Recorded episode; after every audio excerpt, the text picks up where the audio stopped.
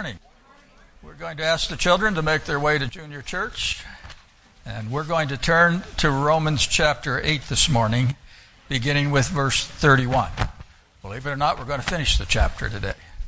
Romans chapter 8, beginning with verse 31.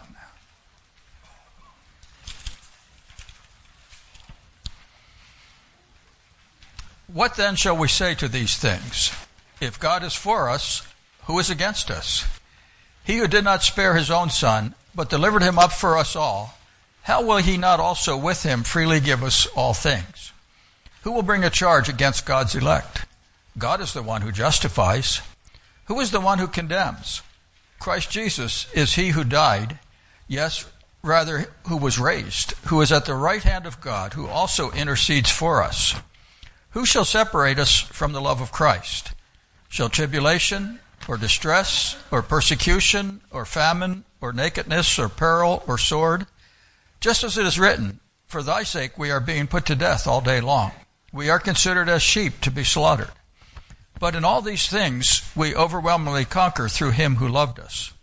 For I am convinced that neither death, nor life, nor angels, nor principalities, nor things present, nor things to come, nor powers, nor height, nor depth, nor any other created thing shall be able to separate us from the love of God which is in Christ Jesus our Lord. In a little bit, we're going to sing that song, Blessed Assurance, Jesus is Mine. I'm sure most of you have sung that many times before. I was rather happy to see that it was in the program this morning because I, I said at the beginning of the week, I've got to call Lois and ask if we can sing that song on Sunday.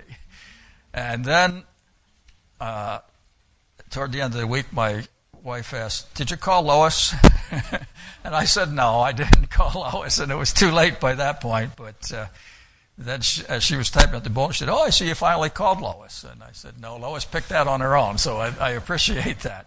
But blessed assurance, Jesus is mine. The words are given to you in your bulletin there. Oh, what a foretaste of glory divine, heir of salvation, purchase of God, born of his Spirit, washed in his blood.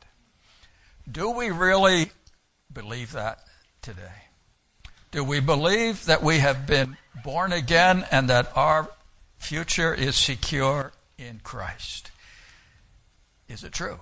Can we experience that sense of assurance today? As I started this message, I thought of a amusing incident that took place in the life of Albert Einstein and Billy Graham used it as an illustration in, in one of his times. He was honored, Billy Graham was honored by the leaders of Charlotte, North Carolina. After they said wonderful things about him, he stepped up to the rostrum and he said, I'm reminded today of Albert Einstein, the great physicist, honored by Time magazine as man of the century.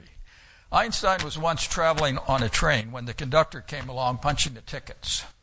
Albert Einstein started looking through all of his pockets trying to find the ticket and, and couldn't come up with it. So he looked in his briefcase and he still couldn't find it. Then he looked in the seat and he couldn't find it. The conductor said, Dr. Einstein, I know who you are. We all know who you are. I'm sure you bought a ticket. Don't worry about it. And he proceeded to go on down the aisle. Conductor continued punching tickets and as he was ready to move to the next car, he turned around and he saw Einstein on his knees, looking under the seat for his ticket. Dr. Einstein, he said uh, uh, when he went back to him, I know who you are. No problem. You don't need a ticket. I'm sure you bought one.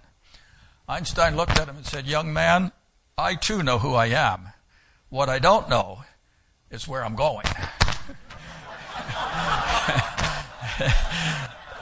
Dr. Graham continued. He said, See the suit I'm wearing? I bought it for this luncheon and one more occasion. This is the suit in which I'll be buried. But when you hear I'm dead, I don't want you to immediately remember the suit I'm wearing. I want you to remember this. I not only know who I am, I also know where I'm going. Blessed assurance, Jesus is mine. In John chapter 5 verse 24, he says, He that believeth in me has eternal life. In John chapter 10, Jesus said, I have you in my hands there 10, 28, and 29. And he said, No one is able to take you out of my hands and out of my Father's hands as well there. And again, he gives us that assurance in 1 John chapter 5. In, in verse 12 it says, He that hath the Son hath life, and he who does not have the Son does not have life. These things I have written to you who believe in the name of the Son of God, in order that you may know that you have eternal life. Can we know today that eternal life is ours? The Bible declares it, and so do we believe it? Are we secure in Christ, or can we possibly lose that salvation? Do you ever struggle with doubts?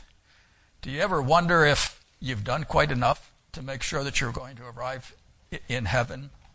Fact of the matter is, Ephesians 2 8 and 9 says, For by grace are you saved through faith. Not of yourselves, not of works. It's a gift of God. And we can rest in that gift today.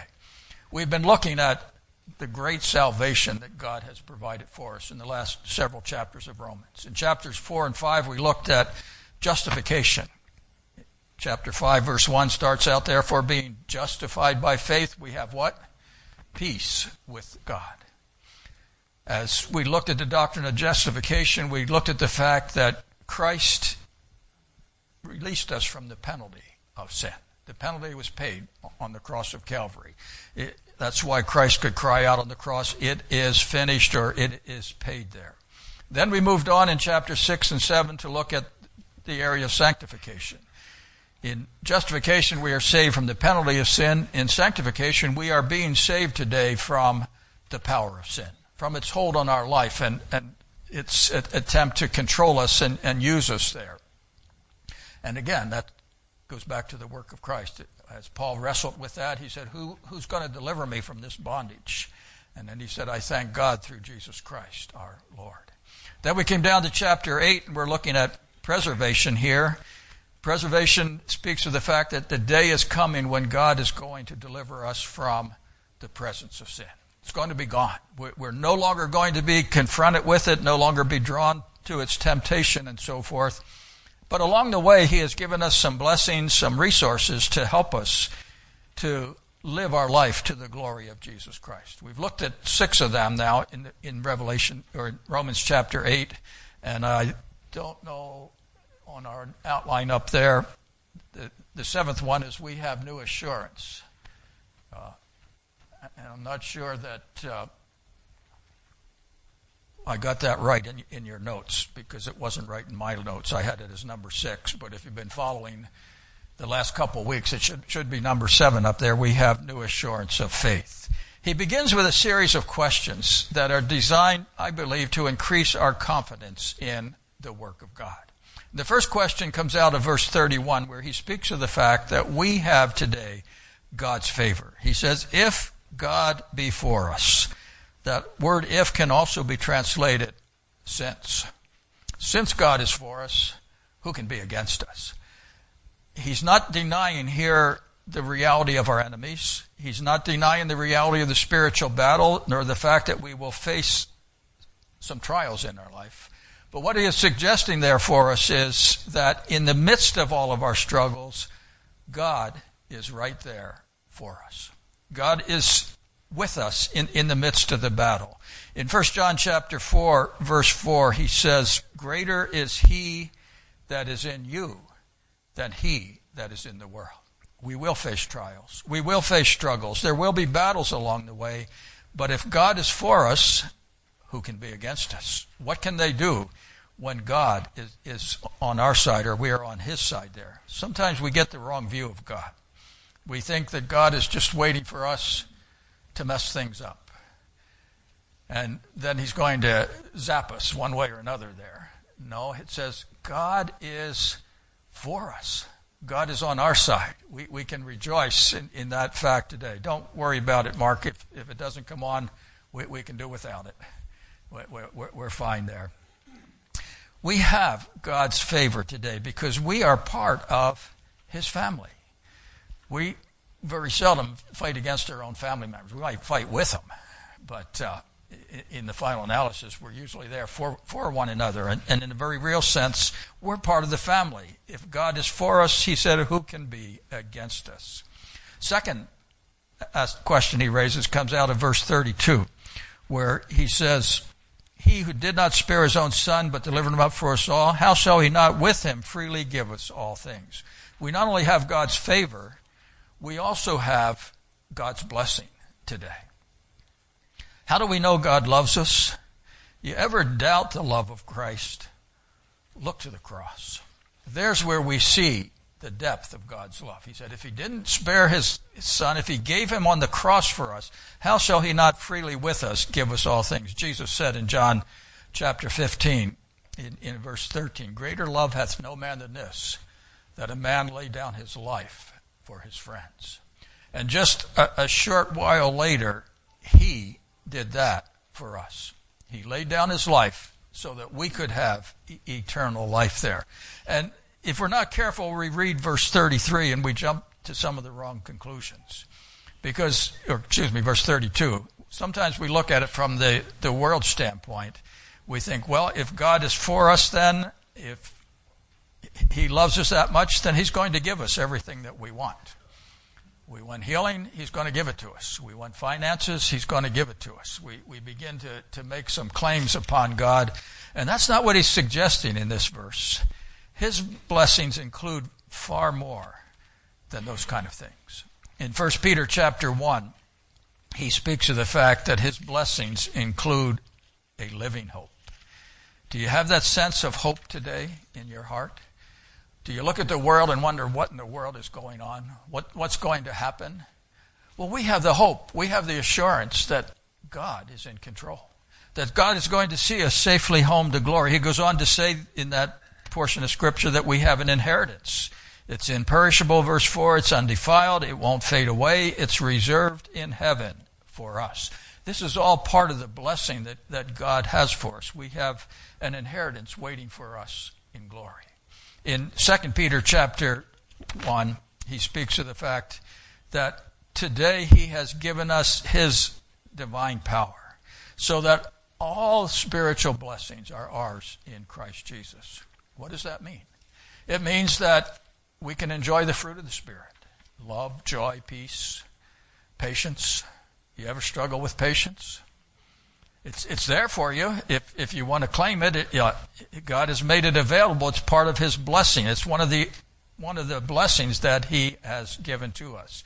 God play, paid the ultimate price for us on the cross of Calvary. And what Peter or Paul is saying here in verse 32 is he's going to do whatever it takes to see us safely home to glory. He's going to make it possible for us to, to be with him in eternity. In Philippians 1 6, he said, He that hath begun a good work in you will perform it until the day of Jesus Christ. Is our salvation secure? Do we have a, a, a secure future to look forward to? The fact of the matter is, it's not our work, it's His. He started it. He's going to complete it. We can rest in, in that fact today. He has blessed us in that way. Third thing that we see here in this passage is, as this question is raised in verse 33, is we have God's approval. He said, Who will bring a charge against God's elect? God is the one who justifies. Who will bring a charge? Again, he's not suggesting that nobody will try to bring a charge against us. Satan certainly does. In Revelation chapter 12, verse 10, it speaks of the fact that Satan is the accuser of the brethren. Goes before the Father and says, Hey, that miserable pastor down there is supposed to be your child, and look what he did. And uh, aren't you glad in those moments that Jesus Christ is there to plead your case? In, in Romans or 1 John chapter 2 verse 1, he speaks of the fact that he is our advocate. He stands before the Father and said, "Yes, he he did this, but I paid for that on the cross. That sin has been paid for and settled on Calvary." We get a glimpse of the accusations of the enemy in the book of Job. Remember, the Lord asked Job, "Have you or asked Satan, have you considered my servant Job?" And he began to, Satan began to accuse Job. Well, you know what? The only reason he's serving you is because you've blessed him. You know, you let me touch him and, and he'll curse you. And so God said, okay, touch him. But remember, even in that story, God set the limits there. And today, he does the same thing in our lives. God is the one, we have his approval. It doesn't matter what Satan may accuse us of. he says, This is my child. I paid for that. We can rest on what he has done. Satan may seek to condemn us, may accuse us, uh, others may do the same. The fact of the matter is, it's God who justifies. It's God who has the final authority. He is the one that has the final say. Aren't you glad of that? Not your enemies, not what other people may say about you. It's what God says that counts. Someday we're going to stand before His throne, and Jesus Christ is going to be there right beside us to plead our case before the Father there. And so that with that comes the fact that we have God's help today. We saw that back in verse 26 that the Holy Spirit prays for us with groanings that cannot be uttered. And we recognize the fact there that we need the intercessory work of the Spirit of God. How many times, even maybe this week, have you had a situation touch your life and you didn't know how to pray for it? What was God's will? What, what did He want for you? How did He want to answer that particular trial or, or circumstance that you were facing? Isn't it great in those moments to say, Lord, I, I, I, don't know the direction, but you do. And, and turn that over to the Holy Spirit and let Him intercede and, and, and pray for you there. Well, the fact of the matter is, Jesus Himself prays for us. In, in verse 34, He says, He's at the right hand of God who also intercedes for us. That same idea comes out of Hebrews chapter 7, verse 25. It says, He is able to save to the uttermost, or forever there, those who draw near to God through Him since he always lives to make intercession for them. Think of what he's saying there. He is able to save us to the uttermost. Even when we fail, even when we stumble, he is making intercession for us. He's going to complete the work that he started in us. One of the greatest prayers that Jesus prayed is found in John chapter 17 I'm not going to take time to, to read it this morning, but in John chapter 17, we have his high priestly prayer where he's praying for us, and his, the thrust of his prayer is that we would be with him in glory, that we would share in, in that glory. And, uh, you know, as I read that prayer, we have all kinds of programs today, Promise and Security. We have our IRAs. We have our insurance programs. We, we have our safety deposit boxes. We, we have our bank accounts. The fact of the matter is, the only eternal security that we have rests in Jesus Christ. He is praying for us. He is going to see us safely home to glory. Have you ever, you know, sometimes I think we get a mistaken impression of ourselves. We, we think we're a little bit more powerful than we really are. He's the one that's going to accomplish that work of salvation, not us.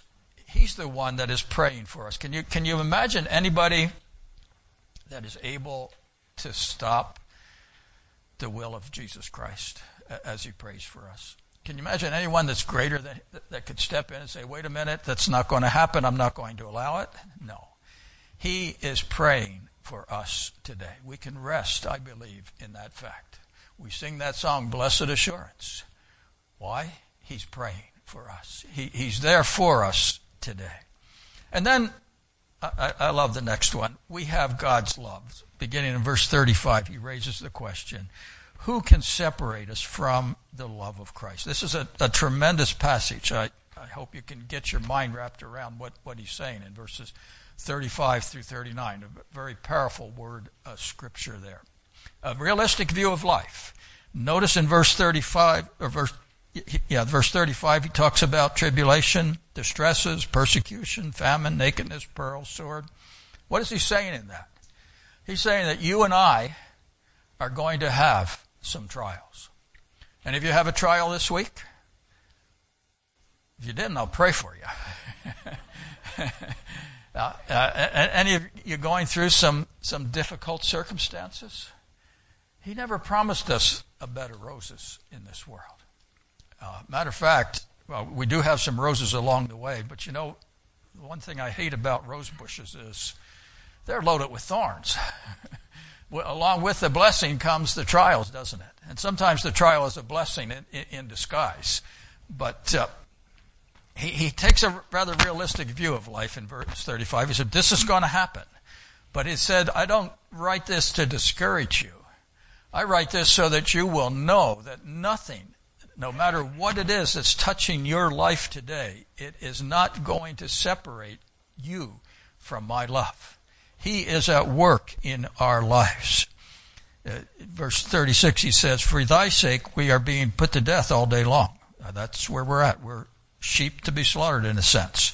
But, notice verse 37, he says, But in all things we overwhelmingly conquer through him who loved us. There is nothing, he goes on to assure us, that will separate us from his love. How can we say that when we pray and God doesn't seem to answer? And if you have some unanswered prayers in your life, how, how can we say he loves us when, when he doesn't answer our prayers? Well, he does answer those prayers. He just doesn't do it our way. I, I think of the times when, when we had children living at home. They came with many requests. Uh, they had to learn sometimes that no was an answer. Uh, you, you ever experienced that?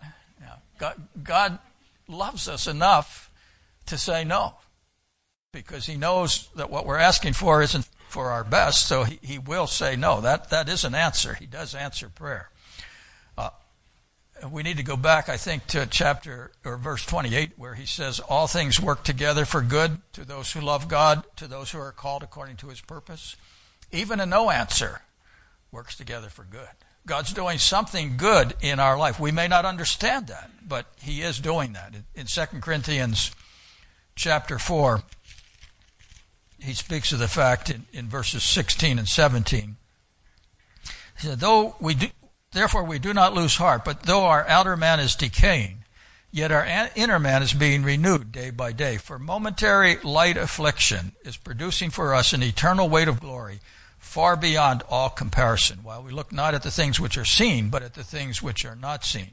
Things which are seen are temporal, but the things which are not seen are eternal there. He speaks of momentary light affliction. And yet, in the midst of a trial, we don't see it as momentary.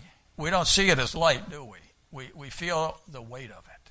But notice what he's saying there. He said, you know, as, as difficult as that experience may be and as tough as it is, it's nothing compared to the eternal weight of glory that God has, uh, of, of what He is doing in our life and what we're going to experience in eternity. I think sometimes it's good for us to pray, Lord, get our eyes off of the temporal and onto the eternal. Get our eyes off of the problems and onto the glorious future that you have prepared for us. Some, sometimes we get so taken up with the, the depth of the trial that we forget that God loves us. He, he is there every step of the way. He loves us like a parent loves a child. And so in verse 38, he starts out, I am persuaded or I am convinced and then he gives us a whole long list there. But the word that he uses there, convinced, is a very strong word in Greek. He is what he is saying is, I am absolutely 100% sure that there is nothing that's going to separate me from the love of God. We allow, if we're not careful, a little bit of element of doubt to slip into our lives, don't we? God is, uh, Paul is saying there's no doubt. I, I am totally 100% convinced that nothing will separate me from the love of God. Now, this is a far reaching statement here. He says, neither life, neither death nor life. Death is not the end for the child of God. We're just stepping into eternity and into the, a greater awareness of the love of Christ. We, we are looking forward to a glorious eternity with Him. Not even death can separate us from His love. As He said, to be absent from the body is what? To be present with the Lord. And so, in life and in death, He is there with us. Matter of fact, the psalmist promises us in Psalm 23 Yea, though I walk through the valley of the shadow of death, I will fear no evil, for Thou art with me. He's there in the midst of the, of the valley with us. Uh, I like the attitude of the Apostle Paul in Philippians chapter 1. I, I started the year out in Philippians chapter 1. And now I'm putting the men through it in, in our Wednesday Bible study. Uh, and, uh, going to be a little rough on them there because we're, we're getting to verse 20 this week where he, he said, whether it's by life or death, it doesn't matter as long as God is glorified. And then he goes on to say, For to me to live is Christ and to die is gain. And I gave them an assignment last week. The bottom of their notes, I had that little phrase, For me to live is, and then I left it blank. And the question I asked is, How would you fill in that blank? For me to live is materialism. For me to live is pleasure. For, for me to live is gain. Uh, do we put anything else in that, or do, can we say, For me to live is Jesus Christ? Is He number one in our lives? If He is, then He said, you know what? It doesn't make any difference whether we live or die because God's going to be glorified through whichever circumstance He chooses there. He, he goes on to say in that chapter, He said, you know, if I had my choice, I'd die. I'd go home and be with Christ in glory. I, uh, he had caught a glimpse of glory early in his career.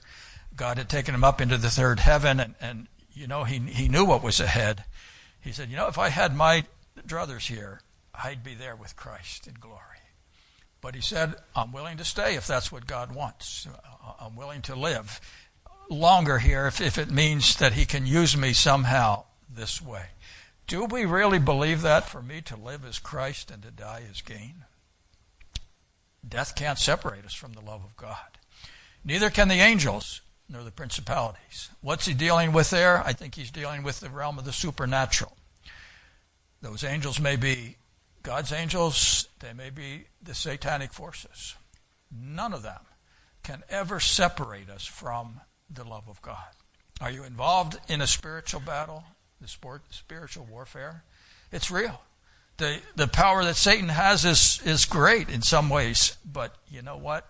It'll never separate you from the love of God. We have the victory through Jesus Christ, our, our Lord, there. Now, that's what he's saying in verse 37. We overwhelmingly conquer. It doesn't matter what the enemy is doing or up to, Jesus Christ is greater than the forces of evil that would come against us. In Colossians chapter 2, he speaks of the fact that on the cross, he spoiled those principalities and powers. We, we we struggle and we wrestle with them today, but they're a defeated foe. He said he disarmed the rulers and the authorities. He made a public display of them, having triumphed over them through Jesus Christ. We're on the victor side. The battle, the end of the battle is, is assured. We're going to see Christ be victorious today.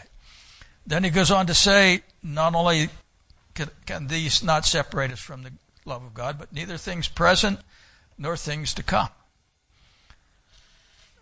I wonder how many times do we worry about tomorrow?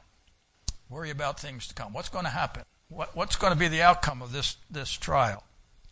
We forget that our times are in His hands. He is the one in control of today. He is the one who has blessed us in so many ways. He is the one who never changes. He's the same yesterday, today and forever. So if you've experienced God's grace in your heart today, He's going to be there tomorrow. If He's able to meet your need today, He's able to meet it tomorrow. Now, as I look around, uh, looks like we've got a, a, pretty good congregation here. I don't see anybody hungry or starving or, or uh, you know, Paul said if we have food and clothing, we can be content with that. I don't see anybody in miserable set of clothes here this morning, so we, we can have that contentment. And he goes on to say, we can rest tomorrow in his hands as well. The same God that took care of us today is going to be there tomorrow. Nothing, not even tomorrow, is going to separate us from the love of God. Our times are in his hands. And then he says, neither height nor depth nor any other created thing can separate us from the love of God. You know, uh, in, in, Psalm 139, he speaks of the fact, uh, in verse 7, he, he, the psalmist raises the question Where can I go from your spirit? Where can I flee from your presence? If I ascend into heaven, thou art there. If I go into the depths of Sheol there, if I make my bed in Sheol, thou art there. If I take my wings take wings the, of the dawn, dwell in the remotest part of the sea. Even there, your hand will lead me, and your right hand will lay hold of me. No matter where we are, where we find ourselves, we're not beyond the reach of God's love. I think we see a, a, a comical illustration of that in the book of Jonah.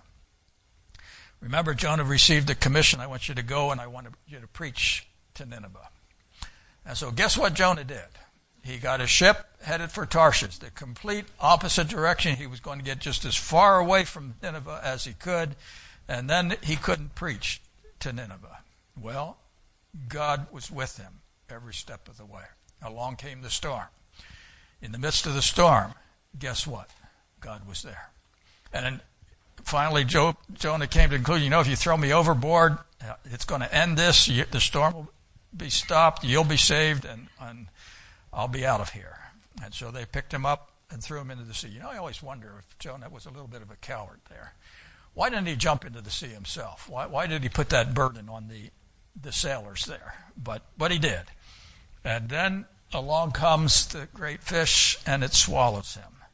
And in the belly of the whale, or the fish there, he realizes, I haven't gotten away from God. God was there.